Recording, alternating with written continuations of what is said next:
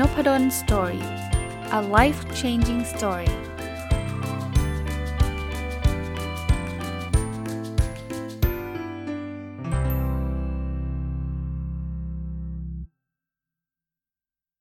สวัสดีครับ ยินดีต้อนรับเข้าสู่นพดล Story Podcast นะครับ แล้วก็วันเสาร์นะยินดีต้อนรับเข้าสู่รายการ Weekend Entrepreneur หรือแปลเป็นไทยว่าผู้ประกอบการวันหยุดนะครับ ก็เสาร์นี้ยังคงมาต่อกับหนังสือเล่มเดิมที่ผมรีวิวค้างไว้ตั้งแต่เสาร์ที่แล้วนะครับ ความลับเศรษฐีคนแบบนี้แหละ ดึงดูดเงินนะครับ เขียนโดยคุณโทนี่โนนากะนะครับ แล้วก็แปลโดยคุณอนิสาเกมเผ่าพันธ์นะก็เขาจะพูดถึงวิธีคิดอุปนิสัยในการเปลี่ยนให้เราเป็นคนที่ดึงดูดทั้งเงินและความสุขเข้าสู่ตัวเราหรือชีวิตเรานะ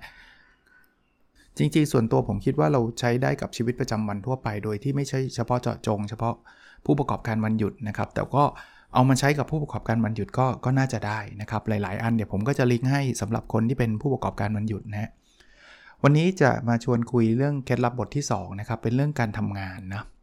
เขาจะเริ่มต้นตั้งแต่ขั้นตอนแรกก็คือทำในสิ่งที่ชอบ ข้อนี้เนี่ยเต็มๆเลยเพราะว่าในผู้ประกอบการวันหยุดที่ผมพูดถึงหลักการ 5 ข้อเนี่ยข้อแรกคือ passion ก็คือการทำในสิ่งที่ชอบนะนะครับ เพราะฉะนั้นเนี่ยเราเราเริ่มต้นจากการค้นหาตัวเองก่อนนะครับ เขาบอกแบบนี้ครับเขาบอกว่าถ้าเราได้เริ่มทำงานอะไรที่มันมันมันดีมันชอบ หรืออย่างน้อยๆไม่เกลียดเนี่ยนะโอกาสที่สำเร็จมันก็จะสูงขึ้นนะครับนะมีคนเขียนบอกว่าผมไม่มีทางทำงานที่ขัดกับอุปนิสัยของตัวเอง ผมจะรวยด้วยการทำงานที่ตัวเองชอบเท่านั้นนะครับ คนเขียนนี่คือคนนักลงทุนชาวแคนาดาชื่อ Half Acre นะก็ก็ผมคิดว่าเป็นข้อเท็จจริงข้อหนึ่งเลย เพราะว่าถ้าเกิดเราเกลียดเราไม่ชอบแล้วเนี่ย เราทำยังไงมันก็ทำได้ได้ได้ลำบากนะคือทำแล้วมันฝืนๆนะเราก็มักจะทำอะไรไม่ได้เต็มที่นะครับ อีกพอยต์หนึ่งนะคือเขาบอกว่าโอกาสใหญ่มักจะเข้ามาหาคนเราตั้งแต่อายุน้อยๆ แต่น้อยคนนักที่จะหยิบฉวยโอกาสนั้นมาทำให้เกิดประโยชน์ นั้นคนฟังผมเนี่ยอาจจะอายุไม่เยอะอย่างเงี้ยสมมตินะลองดูนะครับมีโอกาสหลาย ๆ ครั้งเนี่ยเข้ามาบางทีเราไปปฏิเสธมันเอง นี่นี่ยังไม่นับคนที่ไม่ ไม่ไม่รู้ว่ามันคือโอกาสด้วยด้วยนะ มันมีคนที่แบบมองข้ามโอกาสไปเฉยๆอย่างนั้นนะนะบางคนก็รู้ว่าเป็นโอกาสแต่ก็ไม่กล้านะครับลองดูนะครับวิกแอนองเทอร์เพเนอร์เนี่ยผมคิดว่าเป็นการสร้างโอกาสให้กับตัวเองอันหนึ่งนะครับอีกอันนะครับเขาบอกว่า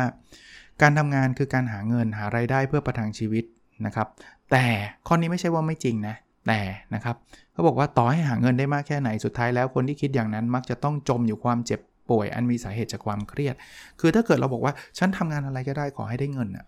โดยที่ไม่ได้ดูดูแลจิตใจตัวเองมาก ผมไม่ได้บอกว่างั้นแปลว่าถ้าไม่ชอบต้องลาออกมาเลย ผมถึงพูดถึง Weekend Entrepreneur ไงว่านอกจากว่ามันจะสร้างไรายได้แล้วเนี่ยมันจะเป็นน้ำหล่อเลี้ยงจิตใจนะ เพราะว่าเราได้ทำอะไรที่ในสิ่งที่เราชอบนะมาถึงขั้นตอนที่ 2 ครับเขาบอกว่าสนุกกับงานนะครับ เขาบอกแบบนี้ครับเขาบอกว่าให้เราเราเราทำงานในสิ่งที่เราชอบเนี่ยแต่ว่าอย่าไปตีความหมายผิดนะเช่นชอบการ์ตูนไม่ได้แปลว่าเราต้องเป็นนักเขียนการ์ตูนนะครับชอบทำอาหารไม่ได้แปลว่าเราต้องเปิดร้านอาหารนะครับ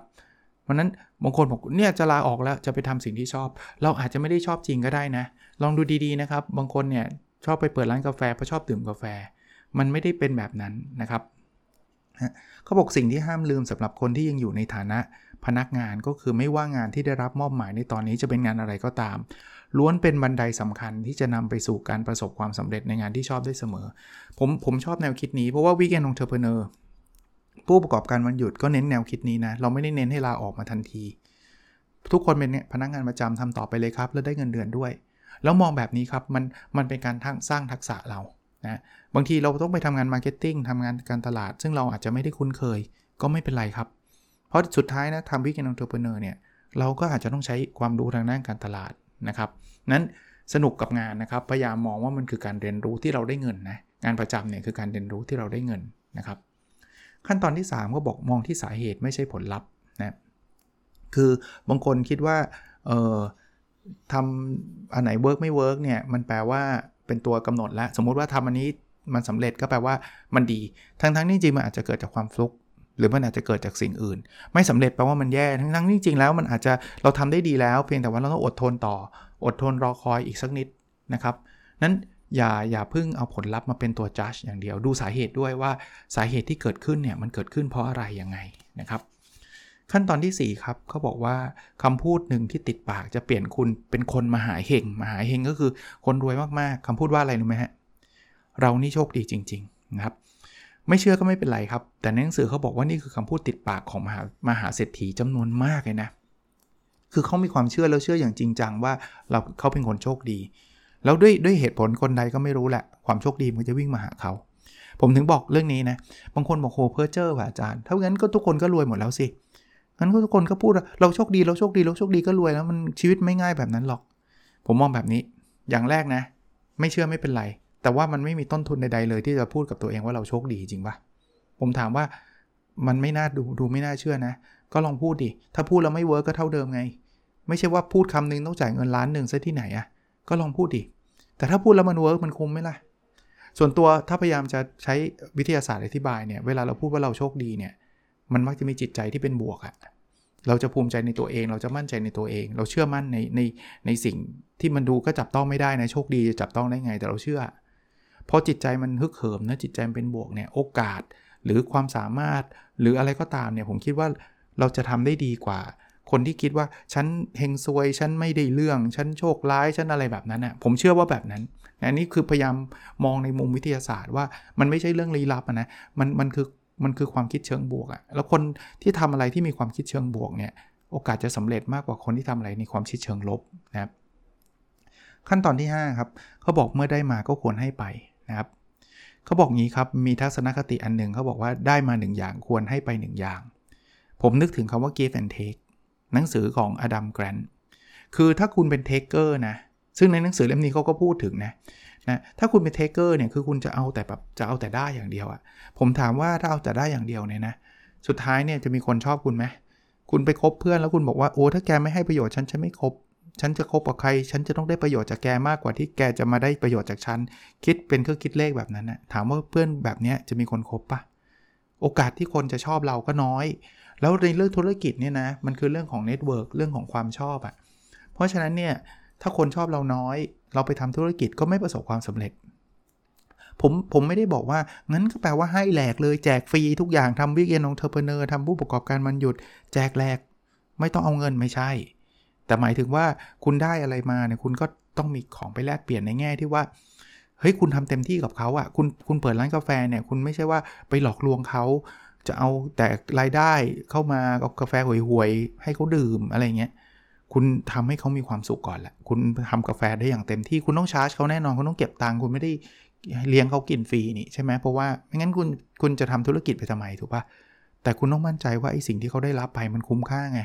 อย่างเงี้ย คือได้มาอย่างให้ไปอย่างนะครับ ความหมายของเขาคือแบบนี้ แล้วก็ขั้นตอนที่ 6 นะครับ เปลี่ยนความผิดพลาดทั้งหมดให้เป็นประสบการณ์ที่ดีนะคือทุกครั้งทุกเรื่องนะผู้ประกอบการวันหยุดเหมือนกัน มันคงไม่มีหรอกครับที่ทำแล้วมันฉลุย ฉลุยแปลว่า ไม่มีอุปสรรคใดๆเลยทำแล้วทุกอย่างดีไปหมด เปิดร้านครั้งแรกคนมาเป็นหมื่น เปิดเพจครั้งแรกมีคนตามเป็นแสน น้อยคนมากที่จะทำได้แบบนั้น คุณจะต้องทำอะไรผิดอีกเยอะเลยครับ ผมผมยกตัวอย่างผมก็ไม่ได้เคลมว่าผมประสบความสำเร็จอะไรมากมายนะครับ ตั้งแต่ไอ้พอดแคสต์ที่ผมทำเนี่ยถามว่าผมทำตั้งแต่แรกจนถึงปัจจุบันเนี่ยผมทำโห episode แรกนี่แบบ perfect ทุกอย่างมาเปล่าเลย ผมเรียนรู้มาเรื่อยๆเลยครับ พัฒนาตัวเองเรื่อยๆ ผมจะเรียกว่าเป็นความผิดพลาดก็ได้ ตอนแรกไม่มีไม่ไม่มี jingle เปิด jingle ปิดไม่ต้องทำ เร็วบ้างช้าบ้างเสียงไม่ดีบ้างอะไรบ้าง ค่อยๆทำครับ แล้วเสร็จแล้วเนี่ยความผิดพลาดเนี่ยมันจะเป็นประสบการณ์ครับ สอนเราแล้วเราก็ไปสอนคนอื่นได้ด้วยนะเราก็ไปแนะนำคนอื่นให้เขาไม่ต้องผิดอย่างเรานะครับ แต่ที่สำคัญที่สุดคือต้องไม่ย่อท้อครับ ถ้าผมผมมีเป้าหมายบอกว่าเฮ้ยผมเปิดพอดแคสต์ต้องมีคนตาม 1 0,000 คนภายใน 1 สัปดาห์ป่านนี้ผมเลิกไปนานแล้วพอช่วงแรกๆคนตามมาหลักร้อย หรือหลักสิบด้วยซ้ำมั้งผมก็จำไม่ได้แล้ว แต่ว่าน้อยมากครับ ถึงปัจจุบันนี้ก็ไม่ได้เยอะแยะอะไรนะ แต่ว่าเนี่ยมันไม่ได้มาง่าย ๆ มันไม่ได้มาแค่คลิกนิ้วเดียว แต่กลับไปที่ข้อข้อก่อนหน้านั้น คือ ถ้าเกิดเราทำอะไรด้วยใจรักนะ ไม่เหนื่อยหรอกครับ มีบางคนบอกโอ้โหชื่นชมอาจารย์มากเลยอาจารย์มีวินัยอาจารย์ทำได้ทุกวัน ผมก็ขอบคุณนะครับที่คุณอาชื่นชม ขอบคุณจริง ๆ นะครับ รู้สึกดีใจด้วยนะครับ แต่ผมส่วนตัวผมคิดว่ามันไม่ได้แปลกหรอก เพราะว่าผมชอบมัน ผมแค่ชอบมันมากกว่าคนอื่นชอบเท่านั้นแหละ ทุกทุกคนทำอะไร ทุกวันหนึ่งเรื่องเสมออะผมเชื่อแบบนั้น คุณดูอาจจะดู Netflix ทุกวัน คุณอาจจะกินกาแฟทุกวัน คุณอาจจะอ่านหนังสือทุกวัน คุณอาจจะโทรคุยกับแฟนทุกวันนะมันมันมีเรื่องหนึ่งที่คุณทำทุกวันนะเชื่อดินะแต่มันไม่ได้เป็นความสามารถพิเศษเลยนึกออกไหมถ้าเกิดคุณเป็นคนกินกาแฟทุกวันเนี่ยแล้วอยู่ดีๆ ผมไปชมว่าโอ้ยโอ้คุณนี่สุดยอดเลยนะกินกาแฟทุกวันคุณจะงงๆนิดนึงนะว่ามันสุดยอดยังไงวะ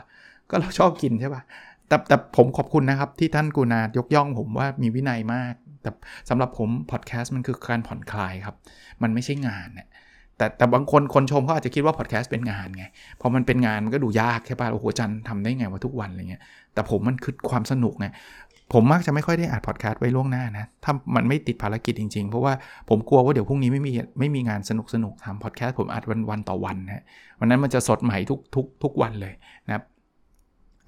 มาถึงเคล็ดลับบทที่ 3 ครับ เป็นเรื่องการเงินเลย นะครับเรื่องนี้ผมว่าเป็นเรื่องใหญ่นะครับไม่ว่าจะเป็นนักธุรกิจทั่วไป ไม่ว่าจะเป็นคนทำงาน ไม่ว่าจะเป็นใครใครต่อใครก็ตามนะครับ เพราะฉะนั้นเนี่ยผมพูดในมุมของ Weekend Entrepreneur แน่นอนครับ คนที่มาทำ Weekend Entrepreneur เนี่ยก็คงมีมีความสนใจเรื่องการเงินนะอย่างแรกเนี่ยคือเขาบอกว่าคนกลุ่มที่เป็นเศรษฐีเนี่ยเขาจะสำนึกถึงบุญคุณคนรอบข้างนะคนที่ช่วยเขาตั้งตั้งแต่ตั้งตัวนะครับ แล้วเสร็จมหาเศรษฐีพวกนี้เนี่ย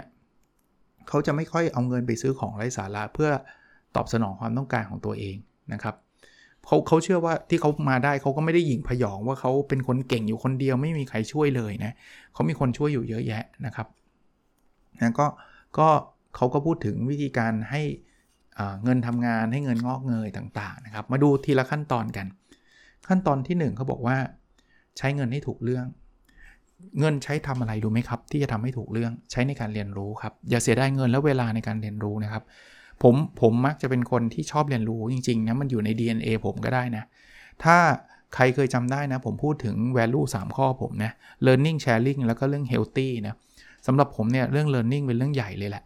แล้วยิ่งผู้ประกอบการมันหยุดเนี่ยผมคิดว่าถ้าเราจะสร้างไรายได้ เราจะสร้างความรู้ความสามารถขึ้นมาเนี่ยมันหลีกเลี่ยงไม่ได้นะที่เราจะต้องเรียนรู้อะ เพราะฉะนั้นเนี่ยลองลองเข้าไปเรียนคอร์สออนไลน์ก็ได้เดี๋ยวนี้มีเยอะแยะนะครับ ยิ่งยิ่งล็อกดาวน์ยิ่งมีช่วงที่ work from home เนี่ยมันยิ่งมีช่องทางเรื่องทางด้านการเรียนรู้ที่มันไม่ยากเย็นมากนักเนี่ยยิ่งมากขึ้นเรื่อยๆด้วยซ้ำนะครับ ก็พยายามเรียนรู้ครับ แล้วเราจะช่วยช่วยเราทำผู้ประกอบการวันหยุดได้ดี ขั้นตอนที่ 2เขาบอกเปิดหนังสือปิดโทรทัศน์ คือจริงๆไม่ได้มีอะไรแอนตี้โทรทัศน์หรอกครับ แต่ว่า เขาบอกเศรษฐีส่วนใหญ่เนี่ยชื่นชอบหนังสือ โดยเฉพาะนะอันนี้อันนี้น่าสนใจเขาบอกหนังสือประวัติศาสตร์ ถามว่าทำไมเพราะว่าเขาเขาเชื่อว่าประวัติศาสตร์มันมันมันมันมันเกิดขึ้นแล้วมันก็จะเกิดขึ้นอีกอะ่ะผมยกตัวอย่างเรื่องตลาดหุ้นเนี่ยเราจะเห็นนะมันจะมีมีหุ้นขึ้นหุ้นลง เศรษฐกิจตกต่ำเศรษฐกิจรุ่งเรือง มันเป็นวงจรครับ เพราะนั้นเนี่ยบางทีเนี่ยเราเราไม่ได้เรียนรู้ประวัติศาสตร์เราก็ไม่รู้ว่าอ๋อไอช่วงที่คนที่แบบว่า จุดเศรษฐกิจตกต่ำทุกอย่างมืดมืดมนไปหมดเนี่ยมันอาจจะเป็นจุดที่มีโอกาสมากที่สุดก็ได้ เรามารู้ตอนหลังแล้วว่าโอ้ลุงนี้ตอนนั้นฉันซื้อหุ้นเก็บไว้ก็ดี ผมกำลังกำลังรีเลทนะพยายามพูดถึงว่าเฮ้ยตอนนี้โควิดเนี่ยมันก็เป็นช่วงหนึ่งที่เราจะบอกว่ามันเป็นวิกฤตก็ได้นะแต่แน่นอนตลาดหุ้นอาจจะยังไม่ได้วิกฤตมากนะครับ ตอนนี้มันก็กลับขึ้นมาแล้ว แต่ว่ามันอาจจะไม่ใช่แค่ตลาดหุ้นไง เรื่องของธุรกิจเรื่องของอะไรเนี่ยลองเตรียมพร้อมดูดีๆนะมันอาจจะเปลี่ยนชีวิตเราได้เลยนะครับเขาก็เลยบอกว่าให้อ่านหนังสือนะครับโทรทัศน์ดูได้แหละ แต่มันดูเพลินๆอย่าไปติดมันเยอะมากนะครับ ติดเยอะมากมันก็คือมันมันก็เสียเวลาไปนะครับเขามีโน้ตไว้นิดนึงด้วยนะเขาบอกว่าจริง ๆ อ่านนวนิยายก็ช่วยนะทั้งๆที่จริง ๆ แล้วมันไม่ได้เกี่ยวข้องกับงานนะเขาบอกว่าชอบอ่านมหาเศรษฐีหลายคนชอบอ่านนวนิยายครับ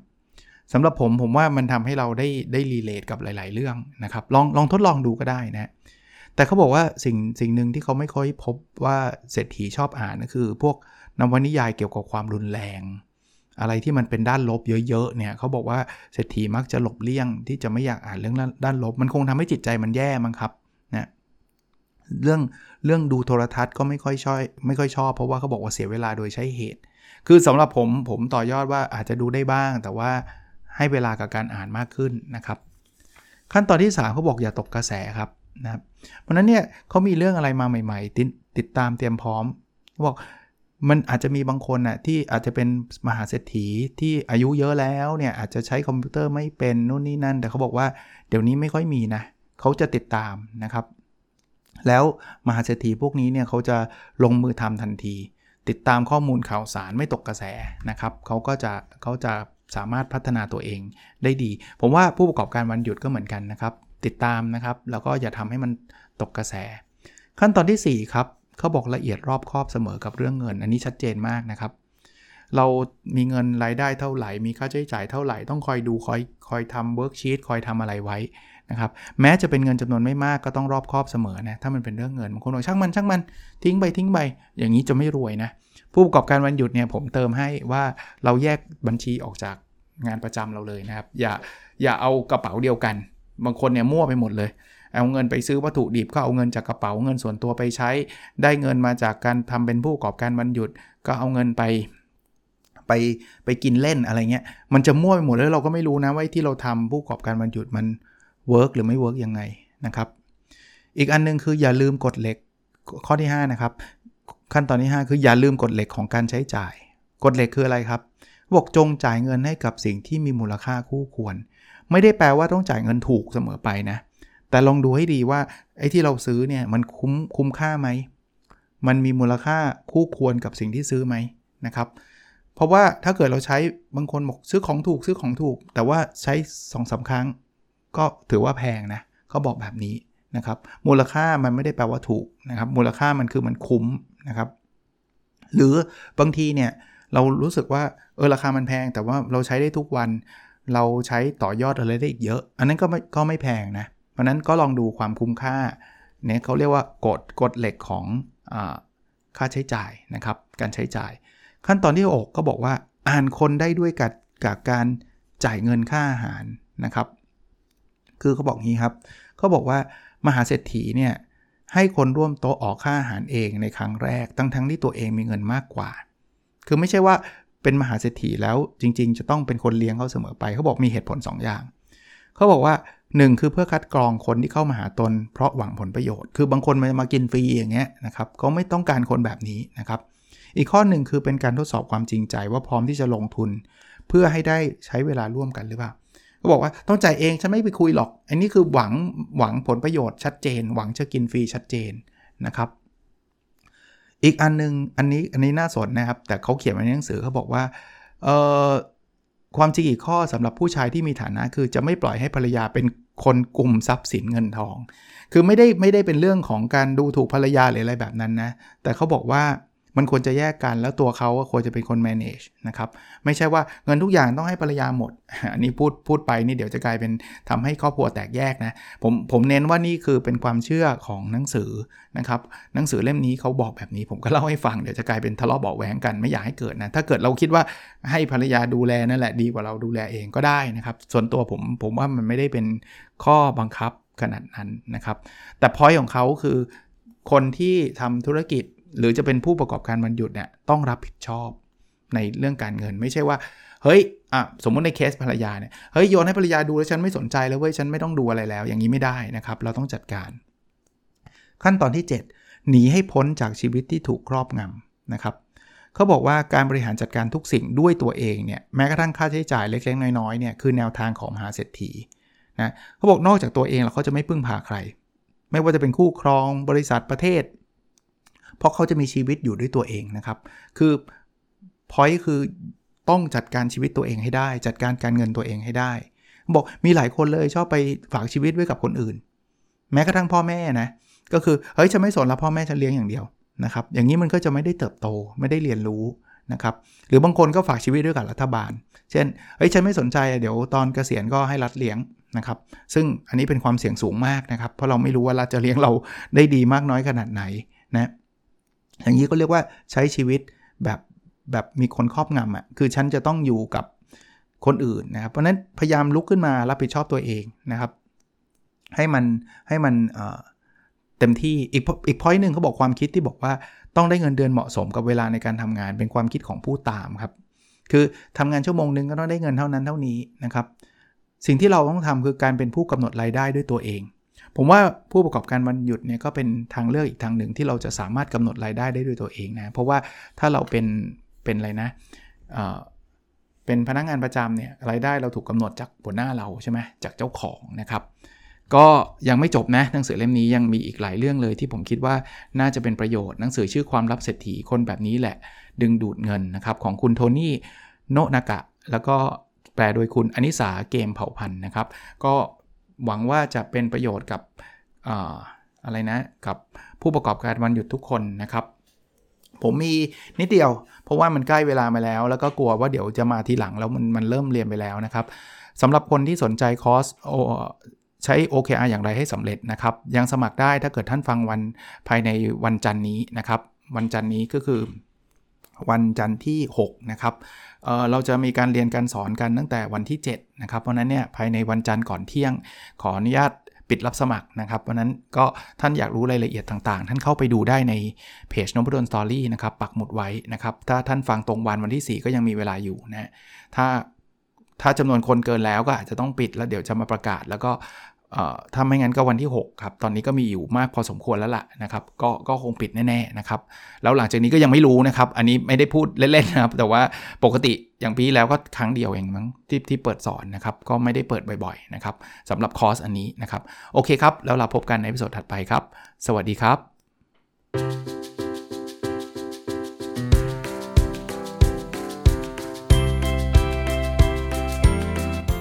n o p a d o n Story